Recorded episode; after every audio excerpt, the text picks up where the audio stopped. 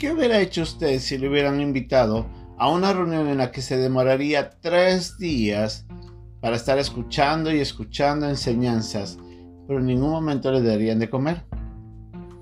¿Qué pensaría usted en ese momento? ¿Iría o no iría? ¿Iría preparado con comida? ¿Cuál sería nuestra actitud? O tal vez no iríamos. En la lección de día vamos a ver cómo unos hombres se acercaron al Señor y sin importar las condiciones, decidieron quedarse con el Señor, porque más anhelaban eran sus enseñanzas. En la lección de día, en un momento con Dios, veremos al Señor Jesucristo cómo, al mirar eso, hace algo maravilloso.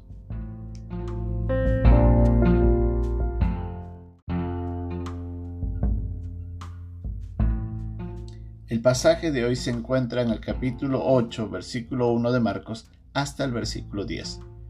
En aquellos días, como había una gran multitud y no tenían qué comer, Jesús llamó a sus discípulos y les dijo, Tengo compasión de la gente, porque ya hace tres días que están conmigo y no tienen qué comer. Y si los enviaren ayunas a sus casas, se desmayarán en el camino, pues algunos de ellos han venido de lejos. Sus discípulos le respondieron, ¿De dónde podrá alguien saciar de pan a estos de aquí en el desierto? Él les preguntó, ¿cuántos panes tenéis? Ellos dijeron, siete. Entonces mandó a la multitud que se recostase en tierra, y tomando los siete panes, habiendo dado gracias, los partió, y dio a los discípulos para que los pusiesen delante, y lo pusieron delante de la multitud. Tenían también unos pocos pececillos, y los bendijo y mandó que también los pusiesen delante. Y comieron y se saciaron, y recogieron de los pedazos que habían sobrado siete canastas. Eran los que comieron como cuatro mil, y los despidió. Y luego entrando en la barca con sus discípulos, vino a la región de Dalmanuta.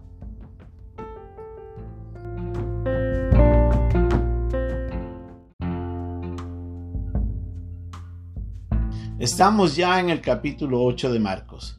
Hemos venido aprendiendo durante varias semanas los pasajes hermosos de este libro que nos ha enseñado grandes cosas. Y obviamente en este momento vamos a aprender otra lección maravillosa. La lección donde el Señor alimenta a cuatro mil personas o hombres, sin contar mujeres y niños. Una de las cosas que vemos en el pasaje no es solamente, y eso yo creo que tenemos que enfatizar nuestra mirada hacia una parte muy específica del pasaje, es no solamente mirar el poder de Dios transformando esos pocos peces y esos pocos panes en una alimentación para cuatro mil hombres, sin contar, dice la Biblia, mujeres y niños, sino más bien la devoción del pueblo por seguir al Señor. En el versículo 1 nos dicen que en, aquellos días, como había una gran multitud y no tenían que comer, Jesús llamó a sus discípulos y les dijo, tengo compasión de la gente, porque hace tres días que están conmigo y no tienen que comer. Y si los enviaren ayunas a sus casas, se desmayarán en el camino, pues algunos de ellos han venido de lejos. Piense por un momento. ¿Cuánto es nuestro sacrificio para seguir al Señor? En la, en la edad moderna, en esta nueva época en la que la sociedad se desarrolla, los fines de semana han dejado de ser fines de semana tranquilos y de familia y en muchos de los casos es en donde más se ocupa la fuerza laboral. Centros comerciales, restaurantes y muchos otros lugares están requiriendo más y más fuerza laboral para poder cubrir la necesidad de una sociedad que demanda cosas que hacer los fines de semana. Lo que hace es que mucha gente tenga que trabajar los fines de semana, lamentablemente, y tienen que dejar de ir a la iglesia por cubrir su necesidad básica.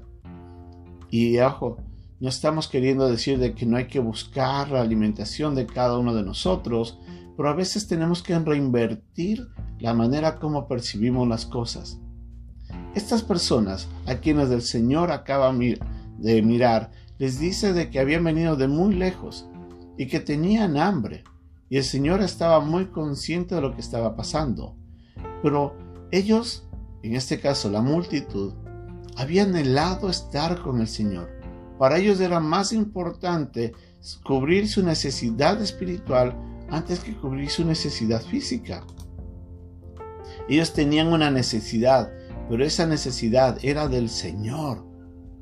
Y dice la Biblia de que el Señor les mira y dice que tuvo compasión de esa gente, porque ya hacía tres días que están conmigo y no tienen que comer. Imagínense una multitud de por lo menos unas seis mil, diez mil personas. Dice que solamente entre varones eran cuatro mil. Digamos que eran los cuatro mil nada más. Tanta gente alrededor de Jesús, tres días seguidos. Algunos ya no tenían ni qué comer. Y el Señor obviamente con compasión les mira y les dice, hay que hacer algo. No los puedo enviar en ayunas a sus casas, se desmayarán en el camino, pues algunos de ellos han venido de lejos. La devoción, el amor, la confianza en el Señor, el deseo de aprender de Él, movía a estas multitudes en las cuales tenían que sacrificar lo que sea.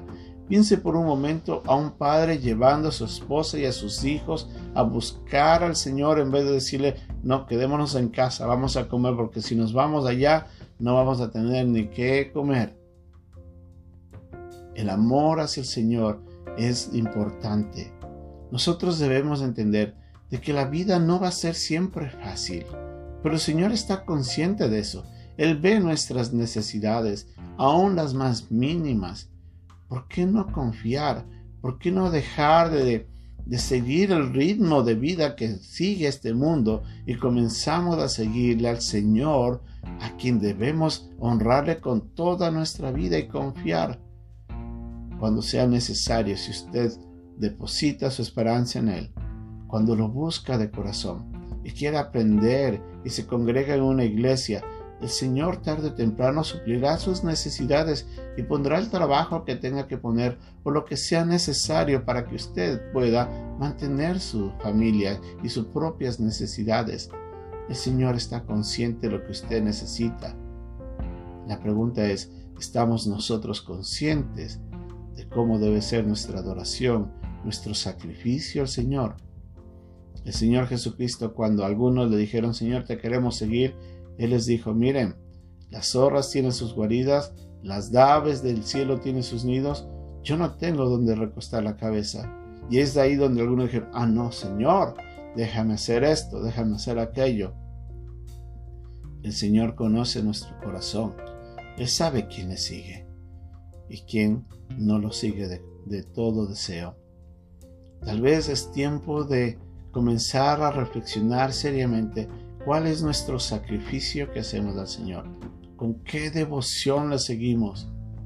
Tal vez si muchos de nosotros pudiéramos pasar por el filtro del Señor, nos daríamos cuenta que muchos, lamentablemente, todavía tenemos problemas en la manera como lo seguimos.